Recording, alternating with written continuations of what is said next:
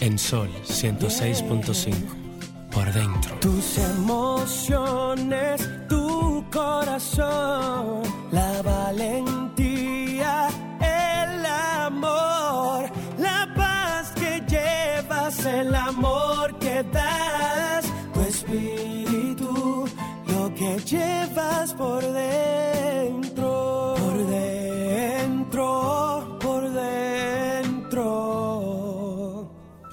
que llevas por dentro.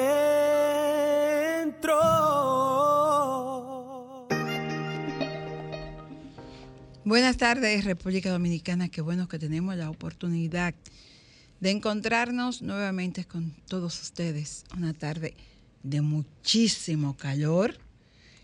Una semana que yo dije, Dios mío, pero Señor, ten piedad y ten misericordia de nosotros. ¿Qué va a pasar con esto? Y después veo como, eso fue como el miércoles, que veo que dice Jean Suriel, que el sol está directamente para nosotros, pero será un castigo para que nos quememos todos. Y el miércoles hizo calor, hermano, yo no sé tú, pero yo quería Tú que... estás me iba- diciendo del miércoles y los demás días. ¿Qué fue No, lo no, que no. hizo? No, no, no, el miércoles aquello fue que yo creía que me iba a dar una sirimba. Mira, eh, tú sabes que eh, toda la semana el día pasa como a os- no a oscura, sino una sensación de como, dir- como diría Rudy, eh, Rudy González, eh, ¿cómo es que él dice? Eh, ay, Dios mío, él tiene un término, no es nuboso, es como un término entre nuboso y grisoso. Él, Sí, tiene, él sí. tiene un término brumoso. Brumoso, Brumoso so- es eh, el término. sí, que esa era la palabra incluso que estaba buscando. Brumoso. Y, y te puede dar ese, esa sensación de, bueno, no hay mucho sol, quizá va a llover. Y debemos recordar que la República Dominicana eh, tiene la incidencia de... del fenómeno del niño. No, Del, del de- polvo de del Sahara. polvo de Sahara. Pero vi que Y- dijo Jean Suriel también que el fenómeno del niño se iba a adelantar y que nosotros íbamos a tener más sequía y, y más calor. El detalle del niño es que ya es adolescente camino a hombre y se está comportando como tal. bueno, se está portando como nosotros lo hemos llevado a portarse. La verdad ¿Tú que... quieres que se porte bien cuando nosotros lo hemos obligado a portarse mal? La, la verdad es que, bueno, tú me has escuchado que he usado este medio siempre para, para decir que los culpables, los únicos culpables, si existen culpables de lo que pasa en la tierra, se llaman los humanos. Mira, a propósito, quiero agradecer a todos los y las amigas que a través de mensaje, de llamado, de manera personal, se han solidarizado con nosotros a propósito de la partida de mi padre Alberto Guillermo Pollo la pasada semana. Por eso no estuvimos el sábado aquí, tú y yo, porque estábamos en el sepelio. Y dar las gracias a todos los amigos que todavía, pues todos los días nos llaman, cada vez que alguien se entera, te está contigo ahí para decirte que no estás solo. Y bueno, algunos me han preguntado, este miércoles 17 a las 7 de la noche vamos a tener lo que sería como el novenario, eh, un servicio de amor y vida en la iglesia Unity en Dominicana, en la 27 de febrero, frente al Palacio de los Deportes, para aquellos amigos que puedan acompañarnos. Y he contemplado esta semana tantas cosas que yo al final uno termina dándole gracias a Dios por, por la partida de los seres que uno quiere cuando llegan a los 94 años, cuando se van tranquilos, porque yo estaba viendo los hechos de sangre que han ocurrido esta semana y le dan a uno ganas, como dice, a vivir a Marte, porque por lo menos allá eh, eh, el, el calor, el sol te, te, te va Tú sabes que a chicharrar, pero cada aquí vez que alguien se entera que un familiar tuyo muere, te preguntan, oh, ¿y de qué murió?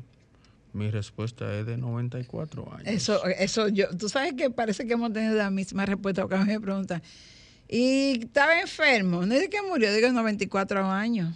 De 94 años. Porque- Ay, pero duró mucho, entonces, y, y como yo digo, tranquilo en su silla sentado, como, como Porque la expectativa media mundial, ni siquiera de la República Dominicana, está muy por debajo de los 94 años Sí.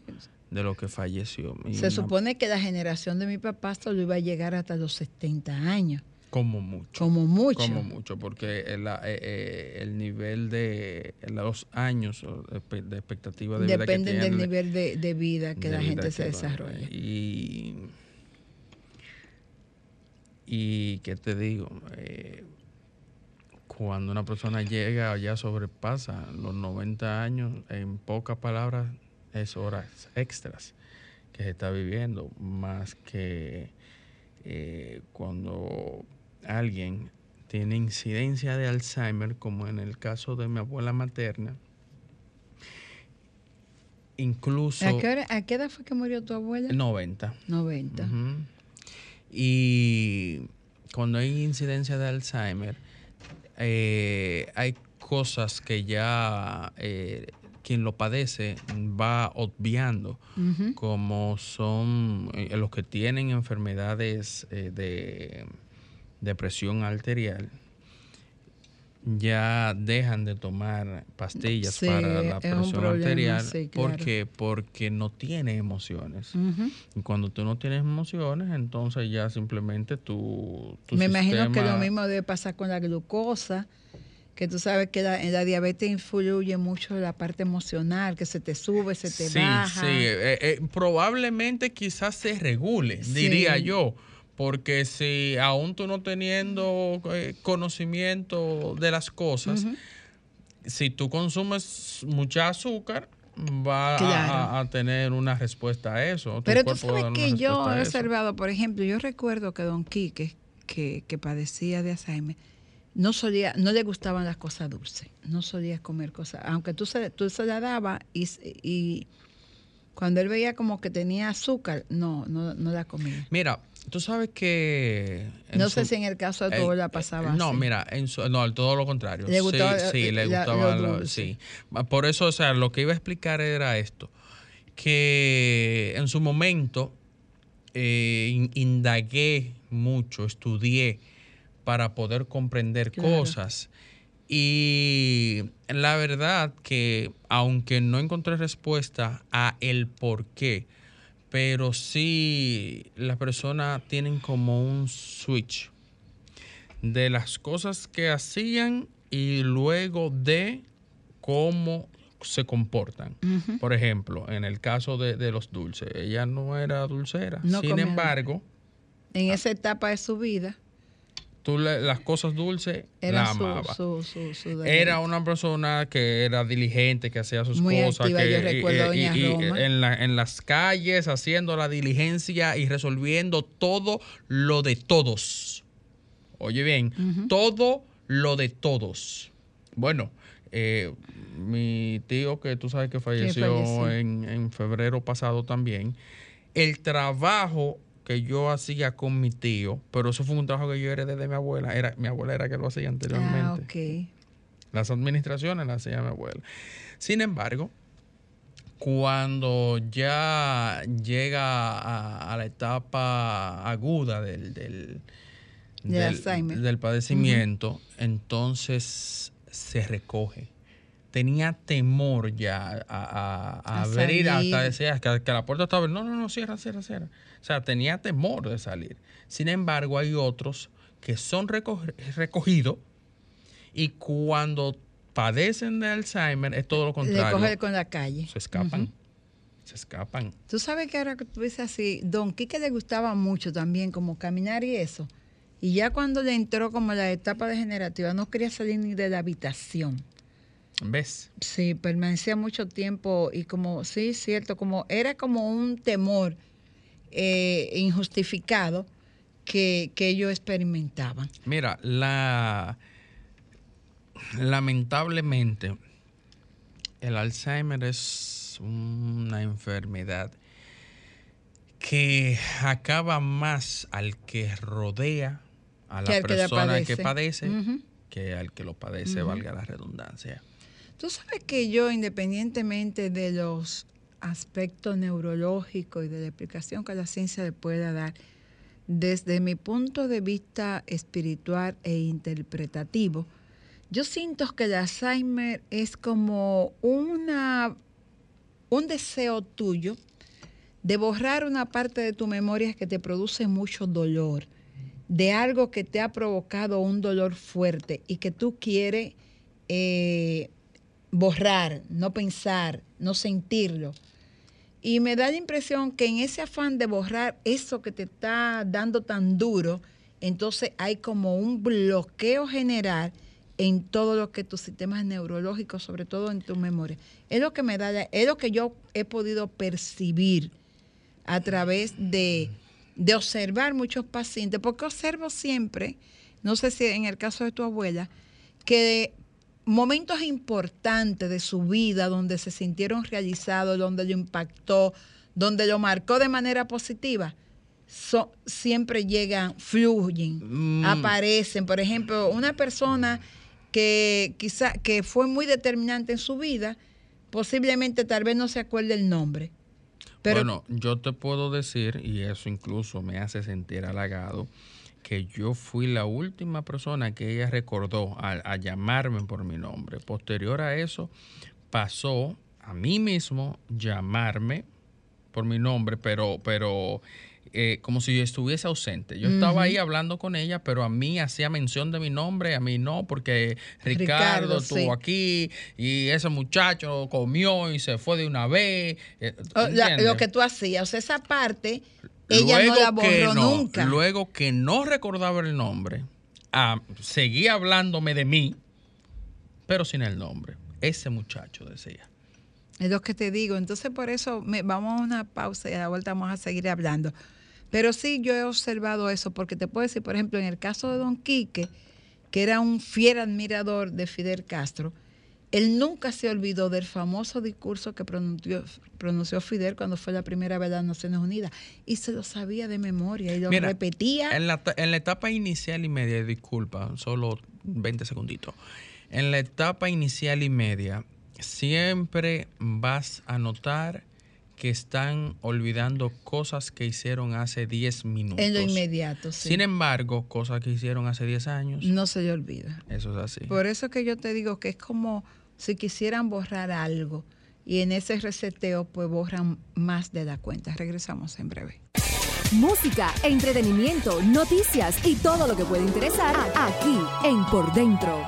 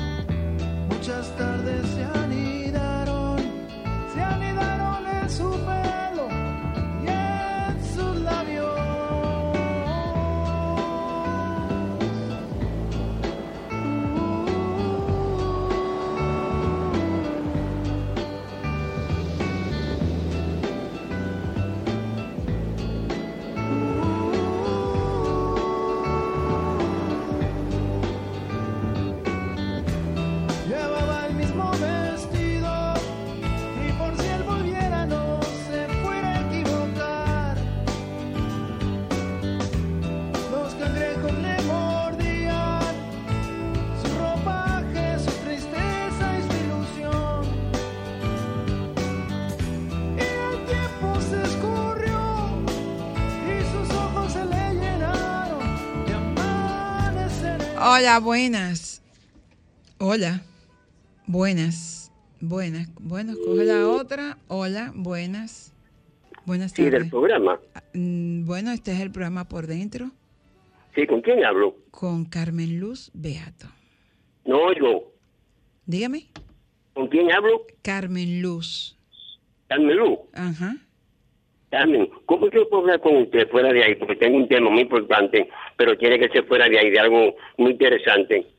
Mire, yo soy como el político aquel que lo que no me pueden decir en público no me lo pueden decir en privado. Pero Mire, usted, era deme, para ver deme- más o menos, pero- deme un número, deme un número y yo le, le informo. Dígame. Eh, mire, Ujú. eh, estoy en el aire. Sí. Sí, usted está en el aire. Mire, el objetivo de la llamada es lo siguiente. Hay un joven que tiene 20 años de edad que se realiza tres veces a la semana en El Salvador de Gutiérrez Ah, y no tiene riñones. yo conozco ese caso y, y le dije que tienen que hacer contacto con la Oficina de Trabajo Social del Gautier y para ver, porque el problema de la diálisis es que está, pero también recuérdese que el Hospital Padre Villini ahora tiene sí, pero lo pueden de decir por ahí para ver las personas que puedan colaborar. Exactamente, y hemos hecho en otras ocasiones un llamado. Pero a ver si lo pueden decir ahora, con mucho usted, está, gusto. usted está en el aire, usted, usted está en el aire. Bueno, eh, el joven se llama Rafi Félix, tiene 20 años de edad, se realiza tres veces a la semana en El Salvador de Gautier, es huérfano de padre y madre y tiene una enfermedad crónica renal. Cualquier persona que quiera colaborar, que quiera ayudar, puede hacerlo llamando al 829-435-9879. Repítalo. 829-435-9879. Ahí. Pero como quiera, me interesa hablar con Suriel o con Carmen. Ay, Bueno, pues está bien, vamos a coordinar. Pues sí, entonces, eh, esa canción, deja, no, la canción, yo estaba escuchando y, esa canción y Penélope, a propósito de, de los feminicidios, a propósito de las denuncias de agresión de algunas comunicadoras, y me estaba preguntando por qué cuando una comunicadora es agredida por su pareja, lo primero es a, la tendencia es a desmentir que el hecho está pasando. Y por eso posteriormente tuvimos el caso de esta chica que la pareja terminó matándola. Entonces, yo venía pensando, ¿será que algunas mujeres preferimos ser maltratadas, ultrajadas y golpeadas por mantener una posición social? o, ¿Será? o- o no una posición social, una apariencia o una apariencia social. Pero que eso quizá se podría justificar en una mujer eh, de clase muy humilde, que no, no tiene la capacidad de producir el sustento. Se podría comprender, ni siquiera No, justificar. exacto. Se podría comprender en una mujer que vive en un barrio, que tiene cinco muchachos, que no ha tenido ningún nivel de profesionalización y que lo único que quizá puede hacer para mantener esos muchachos es trabajar en una casa de familia, lavar o planchar. Pero en una profesional, en una figura pública, en una gente que puede económicamente ser sustentable para ella misma, yo no voy a terminar de entender la razón por la que una mujer o un hombre pueda aguantarle a su pareja agresión física. Porque es que yo eso yo no lo entiendo. O sea, yo creo que el que me quiere no puede ser capaz de maltratarme, ni de golpearme, ni de humillarme, ni de ridiculizarme, porque eso no es amor. Eso no es amor. Eso de que, que tú eres mi pareja y estamos en un sitio público, como yo he visto, y tú vienes, eh, qué sé yo, a, a tener como un cariñito, mira, echa para allá, eh, pegajosa, qué sé yo qué. O sea, hermano, usted me está maltratando. Y hay mujeres que no entienden eso como un maltrato. O, y lo he visto también en parejas que están los amigos ahí compartiendo y el marido comienza a ridiculizar a la mujer. No, porque esta tipa. Mira, vamos a coger esta llamadita, Ricardo. Hola, buenas tardes. Buenas. Buenas tardes, ¿cómo están? Excelente. ¿Y usted? Bien, ¿y usted? Yo muy bien, gracias a Dios. Sintiendo su pérdida, ¿eh? Muchas gracias. Pero... Es la, es la profe de la zona oriental. Ay, profe, ¿cómo está usted? No, muy bien, gracias a Dios.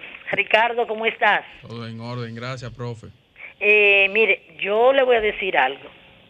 Esto de la violencia, esto es una cosa como que es como, como un cáncer o como el sol que nos pica todo. Yo creo que ya nadie está, pero yo entiendo lo que Exento. tú exento, pero yo entiendo lo que tú dices. ¿Tú sabes por qué? Yo en un sentido a mí me sucedió eso, pero yo puse un stop a tiempo. No te digo que no me dijeron, ¿eh? Y que yo no hice porque yo hasta di una vez y di duro, ¿eh? Ay, profe, pero, profe, pero Sí, usted no, es- profe, pero usted no es fácil. Pero espérese, en ese, oh, pero mire, usted sabe que uno tiene tiempo de malaria. Ella parecía a mi mamá, que mi mamá tenía un palito de, de un algo que daba bien duro. En la manzaguapo, ¿no era que Sí. No, de, guay- de guayaba. Mire, Eso usted- mismo. Y Usted con eso sabe lo ella, que me le pasó daba a a mí. mi papá para tranquilizar. Usted sabe que yo tengo un tiempo, uno tiene unos tiempos que hasta uno mismo se tiene miedo, Así. que hasta ahí es de uno. Hoy yo hago mi comidita y me la botan.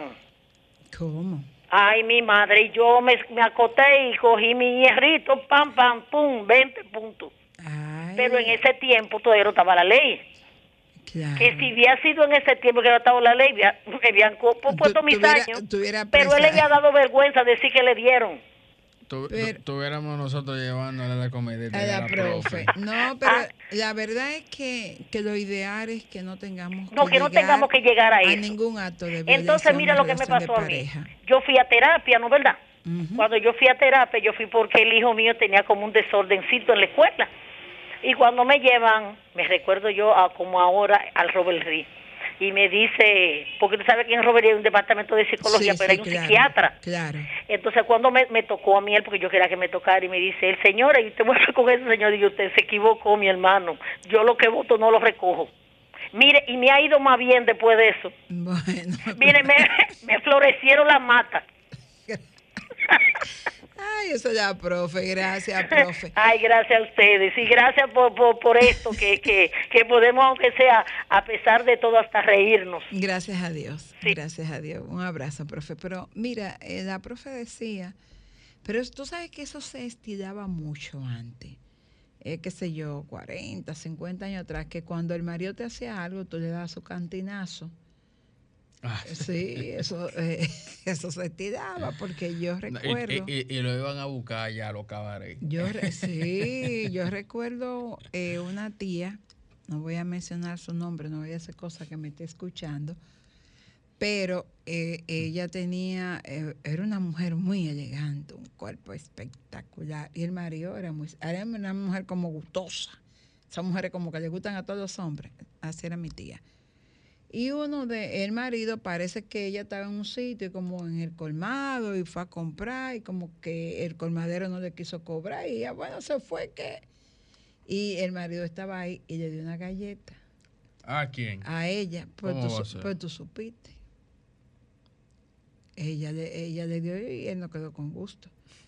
Cuando llega el alcalde del, a buscarla, presa, porque el hombre quedó mal. Ella, bueno, pero usted debió preguntarle a él por qué el medio la estaban en público. Y aquella época, en la época de Trujillo, el que le daba a una mujer tenía problemas. Al final él terminó teniendo problemas, porque ella fue en defensa propia. Pero lo ideal es que en una relación de pareja uno no tenga que llegar a esos extremos. Yo siempre he sostenido la tesis de que las relaciones buenas terminadas en el mejor momento en el que uno siempre deja abierta la posibilidad de que surja una buena amistad después de una relación de pareja. Pero no solamente quiero hablar de los casos que, que he podido escuchar o ver esta semana. Cada quien escoge su sendero y no soy yo quien para estar aquí opinando de la vida de otros. Pero lo que a mí sí me ha tocado profundamente es los últimos casos que han acontecido, donde, por ejemplo, personas que trabajan contigo durante años terminan matándote. Un trabajador de uno, de muchos años, pasa a ser como la familia de uno. Por ejemplo, Miriam, mi, mi, mi asistente, yo quiero a Miriam y a los hijos de Miriam como si fueran familia mía. Y yo no me podría imaginar que Miriam terminara ocasionándome un daño a mí, porque yo no se lo he ocasionado a ella. Yo le doy un trato de familia. Entonces cuando tú tienes un empleado que termina quitándote la vida, uno tiene que preguntar dónde quedaron los valores. Pero bueno, ok, quizás tú como, como empleador, tal vez un día le hablaste mal o vamos a, no lo vamos a justificar, pero lo vamos a entender. Ahora, lo que yo jamás voy a terminar es que por entender lo que ha pasado con el sentido de la amistad, de la fidelidad al amigo, que un amigo tenga que matarte, tenga que meterte, picarte, meterte en una maleta, hacer un hoyo, pasar. y hacer una piscina arriba de, Y hacerte una piscina encima de ti. No, pero yo, yo pienso que definitivamente nos volvimos locos en este país o que un amigo al que tú estuviste en tu casa, lo mantuviste por un tiempo y que por la razón que sea tiene que regresar al país, conspire para matarte y termine matándote a tu hijo. O sea, ¿qué fue lo que nos pasó? Nos pasó con el sentido de la amistad. Porque para mí, o sea, mis amigos, por eso yo digo, yo no tengo quizás muchos amigos, porque yo soy muy celosa en el término de la amistad. A quien yo califico de amigo, hasta el día de hoy lo he podido probar en los momentos difíciles, porque en la buena todo el mundo es amigo tuyo, en los momentos difíciles. Y quienes han pasado la prueba, esos son mis amigos, en los momentos difíciles. Y se mantienen. Y se mantienen. Yo tengo todos mis amigos de toda la vida. Mira, sucede como eso es lo que hacen que, bueno, incluso son palabras bíblicas, se endurecen los corazones del hombre. Claro. Porque... Es que tú, comienzas a preocuparte. Claro, y cada vez que tú comienzas eh, a ceder un poco más a, tus colaboradores más cercanos y te llegan este tipo de noticias, ya cualquier cosa que incluso, o sea, no tengan nada que ver con eso, tú comienzas a asociarlo. Tú dices, no, pero espérate, ¿qué es lo que está pasando? Cuidado, si fulano. pero además, es que tú dices, están matando a la gente por lo de ellos. Tú dices, bueno, pero fue que les robó, no. lo están matando para robar lo, de, lo de esos dos, esa pareja, patrones de. Mira, el último caso de, de, de Terondo, de Isabela, tú sabes que yo pues conozco mucha gente de ahí porque los abuelos, el padre de mis hijas y su, familia son de Terondo. Y cuando doña Mireya me estaba contando, yo sabía quién era la persona que habían matado, porque somos gente muy famosa ahí en Terondo. Y yo decía, Señor, ¿qué tanto daño puede haberle causado un ser humano a otro que merezca que un empleado lo mate, lo pique, lo queme y lo entierre. Eso. O sea, ¿qué eh, tanta rabia tú puedes tener contra un ser humano? Lo, lo que sucedió, creo que fue el año pasado.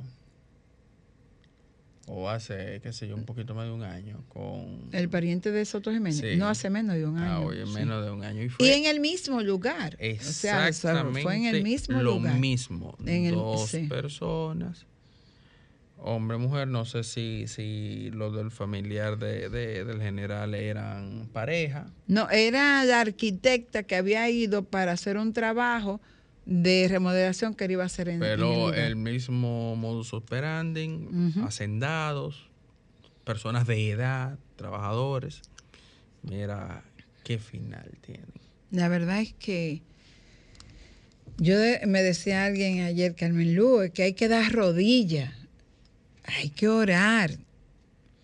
Yo digo, sí, hay que orar. Pero mientras a las, a las personas les estén poniendo limitaciones en la corrección, por ejemplo, el famoso código de ética de educación que yo estaba observando. O sea, ¿qué puede hacer un educador con un alumno en una aula que tenga cierta, cierta actitud de irrespeto hacia los compañeros y hacia el maestro. Antes habían correcciones, ahora no. Mira, todo esos muchachos que lo va a poner de castigo. Yo recuerdo que a mí, a nosotros nos ponían de castigo de espalda a la pared. Ahí. ¿Y quién se movía de ahí? Bueno, Carmen Luz, eh, en tu época, todavía en la mía, un maestro. Tíes era un eh, maestro. eh, sí, y, era, y, maestro. y- y- y tenía, y tenía autoridad, autoridad. en el aula. Entonces, eh, en la línea que se perdió el respeto, en la línea, decían, ay, "Ah, el maestro fulano llamó al papá de Perencejo. hermano, Era- mire, no, no, cuando a ti mismo te decían, dígale a su papá que mañana pase por la dirección. Hay una llamadita, Ricardo. ¿Tú sabías que había problema? Hola, buenas. Vuelvo otra vez. Dígame, profe. Yo leyendo, yo, yo estoy leyendo el código, ¿eh? Y yo me he quedado sorprendida, pero yo le voy a decir una cosa. Yo, por ejemplo, trabajo en una escuela de noche. Sí, yo y a sé. veces tengo que llegar en la tarde y muchas mamás o muchas madres van a buscar a sus hijos. Y dice una señora de un niño de preescolar, mira ese hijo de la... Madre que lo parió. Ay, Dios mío, esa palabra. Yo le dije, digo yo, digo yo, ay, pues yo no sabía que tú eras eso. Así. Le digo yo a la señora.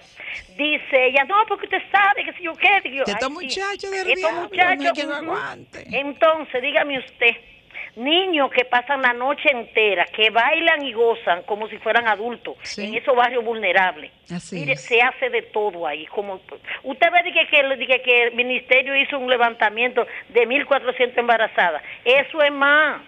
En mi escuela yo tengo cinco embarazadas de 14 a 15 años. Ya usted sabe. Entonces no hay orientador, pero que ni los papás tampoco permiten que tú le digas nada. Así Porque si tú te pasas y dices algo, te llama la atención. Así es. Entonces, ¿qué hace uno? Yo no comento nada ni digo nada. Bueno, déjeme irme a la pausa, profe. muchas gracias. Ok.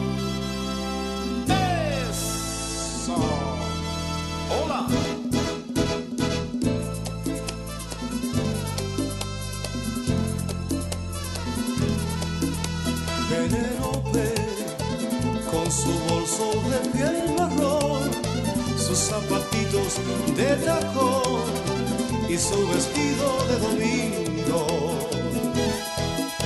Penélope se sienta en un banco en el andén y espera a que llegue el primer tren, meneando el abanico.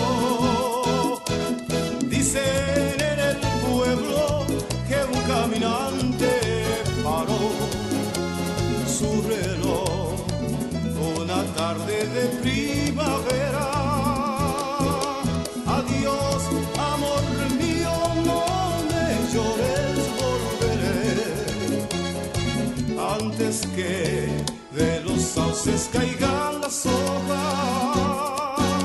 Piensa en mí, volveré por ti. Pobre infeliz, se paró su reloj infantil una tarde plomiza de abril, cuando se fue tu amante. Se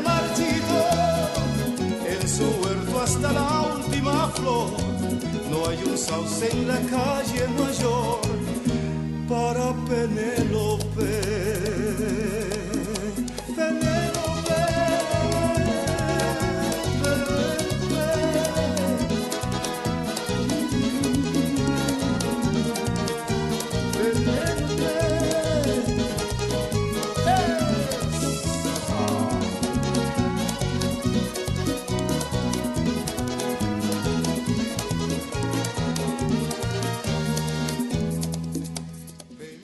Bueno, y seguimos en este tu espacio por dentro. Estaba, tú, tú viste las dos canciones, eh, la de Tiene un contraste muy parecido. eh, más o menos la misma historia.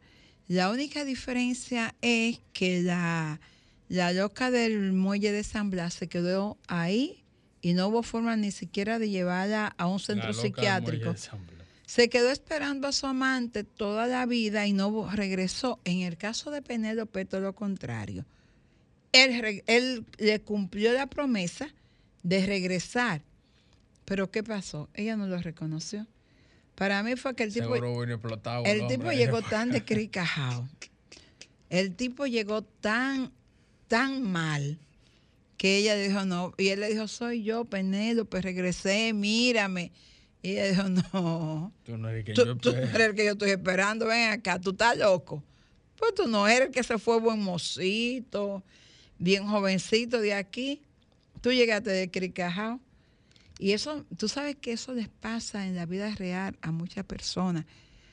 Esas personas que se van, que dejan la familia aquí, que se van a aventurar. Como está en estos momentos Estados Unidos, esto es, una- es- es un problema con la inmigración y la gente se va y tú lo ves cuando se van y cuando regresan, eh, que han pasado mucho trabajo, uno dice, ay Dios mío, pero ¿y para qué fue que él se fue? Pues vino de, él está peor que cuando estaba aquí. Ay, pero que, y- y uno entonces eso le pasó a la pobre Penélope, que cuando su amado regresó por ella, llegó tan de cricajao Que que, ni lo reconoció. mira, tenemos una llamadita ahí buena. Hola, Aló. buenas tardes. Resulta que uno no quisiera emigrar en las condiciones de vida en Ah, este sí. país, un, un país que no le garantiza los servicios básicos a uno. La medicina no sirve, 72 criaturas eh, muertas en lo que va de mes en, los diferentes hospitales de este país. Es decir, que eh, uno no quisiera, pero las condiciones de vida, el sistema político de este país colapsó, no sirve. Gracias. Bueno, eh, el amigo tiene eh, en parte razón y en parte no. La pregunta que yo siempre me hago, si realmente las cosas no están funcionando como queremos. Ahí tenemos otra llamadita ahí, Ricardo. La gente que... paga- Aló, Buenas, yo quiero decirte, yo tengo como 15 años escuchando este tu programa, gracias. pero ah, pero tú tienes ya varios, un tiempo, Ujú. como diciendo lo que tú sientes, a mí me encanta esa manera los sábados. Es más, yo lo espero, estaba tratando, ay, ahorita viene de Carmen, de, eh, hablar. Gracias, gracias. Y de verdad, y, y, y lo que tú dijiste de, de, de la amistad, de todo, en la casi siempre, tú los sábados siempre das una enseñanza. Y yo le espero, y no solamente yo, más, más personas me han dicho lo mismo de ti. Ay, que esperan los gracias. sábados enseñanza que tú abres esa boca, muchacha, y das esa enseñanza que uno pasa la semana entera rumiando todo lo que tú has dicho. Para que tú Gracias. te veas lo importante que, que es lo que tú dices cuando tú enseñas algo los sábados, que es como de tu corazón, como de tu alma que tú hablas. Gracias. Gracias. Ay, pero la oyente no nos dijo el nombre, caramba, bendecida eres. Yo pienso que sí, que quizás lo más importante que podemos hacer en este espacio es dar lo mejor que llevamos por dentro. Y lo mejor que llevamos por dentro es lo que somos, nuestros sentimientos, nuestras emociones. Y en un país lleno de conflictos, en un país donde los amigos han perdido el verdadero sentido de la amistad, en un país donde los empleados terminan asesinando a sus empleadores. ¿Qué podemos hacer nosotros que el Señor nos da la oportunidad de tener un micrófono, de estar en un medio tan importante como, como esta, esta plataforma de RCC Media? Lo único que podemos decirle a la gente es que en medio de toda turbulencia no debemos jamás perder ni la fe, ni el sentido de la amistad, de la solidaridad, ni el respeto por aquellos que nos emplean o por quienes nosotros empleamos. Que la vida no tiene sentido si no somos capaces de dar lo mejor que tenemos. ¿No es así, Ricardo? Sí. Y como bien dice, hacemos honor al nombre de, de nuestro espacio. Siempre dar lo que llevas por dentro. Lo que llevamos si por llevas dentro. amor, eso es lo que vas a expresar. Bueno, Además, cuando tú tienes oyentes como eso, que te dicen, desde hace 15 años te estoy siguiendo, y, y siempre esperamos eh, para alimentarnos la semana, lo que ustedes dicen ahí, uno se siente gratamente bendecido y se da cuenta que hay que ser muy cuidadoso cuando 15 hablamos años por de aquí, los 26, de los que 26 tiene que, el aire. tenemos en, en el aire. Tú sabes que hablando, allá vamos a la pausa. Tú sabes a quién yo extraño, que hace días no nos llama, a José Luis, parece que me perdió el amor. Sí. Vamos a la pausa y regresamos en breve. Música, entretenimiento, noticias y todo lo que puede interesar aquí en Por Dentro. Tú sabes que cuando yo llegué y Romero me, dijo, me habló de esta canción, yo creo que te había dicho que para el servicio del miércoles yo le había pedido a Javi que cantara Vive, porque yo escucho la canción y Vive se parece tanto a como era mi papá. O sea, mi papá era así, como esa canción, era siempre le dijo que sí al amor. pero siempre le dijo que sea la vida, la alegría, porque él entendía que al final de su vida él iba a tener un espacio ganado en el cielo, por todas las cosas, hay una llamada, por todo lo que él hacía. Y él que fue dirigente sindical de una chocín, de la OGTD, de los cañeros, fundador de un partido político. Hola, buenas. Hola. Hola, Ricardo. Hola, hola. Oh, ah, bueno, se fue esa. Hola, buenas. Sí, buenas tardes. Un abrazo. Otro más grande para usted, mi Ay, hija, qué primitiva. Yo Yo lo la- sé. Primi, pero tú has estado muy activa hoy en Sol. No, Porque yo te escuché al mediodía en un programa que me pareció Ese muy era interesante. repetido, ese era repetido de, de, de Ana Andrea, ese, ese, ese era repetido, ese fue de la semana pasada. El que estaba la Feni. Sí, sí, sí, la, la, la, ¿cómo Mm. la? Influencer, eh, Sí, vamos a muy, decir. muy bueno. Dime, Primi, el- los últimos 30 segundos Sí, son para sí. ti. Nada, hija, yo, o sea, te mandé a decir que de mi parte un abrazo. Sí, me y, lo dijeron. y mi pésame desde lo más profundo y me alegro escucharte y sentirte con esa paz que debe Gracias. tener todo ser humano después que se le muere su ser querido. Que, yo- Gracias. que en vida ustedes se dieron todo el amor y el apoyo que se necesitaron y eso es lo que hay que hacer. Un abrazo. Gracias, Primi. Cierro contigo. Hola, buenas. Buenas tardes. Cierro con usted. Ajá. Aló. En realidad su programa es muy bello. Gracias. Ya los sábados voy temprano al salón para venir a escucharlo. Gracias. Y que llegué temprano y para decirle que está pasando tantas cosas porque la persona quiere lo que el otro tiene y que no le cueste nada. Le dio con ese señor. Además, la envidia es el cáncer del alma. Es ser una envidia muy grande que puede hacerlo todo. Bueno, vamos a, a seguir conversando de esto el próximo sábado. Ya se me acabó el tiempo, pero yo espero poder contar con su audiencia el próximo sábado. Gracias a todos ustedes por sus llamadas y por su palabra y su solidaridad. Yo estoy convencida que la muerte no tiene poder para destruir lo que el amor ha sembrado, pero fundamentalmente creo en la palabra del Maestro Jesús. Yo he venido a darle vida y vida en abundancia. Y yo creo en que la vida es eterna. Gracias, gracias, gracias por estar con nosotros. Nos encontramos el próximo sábado.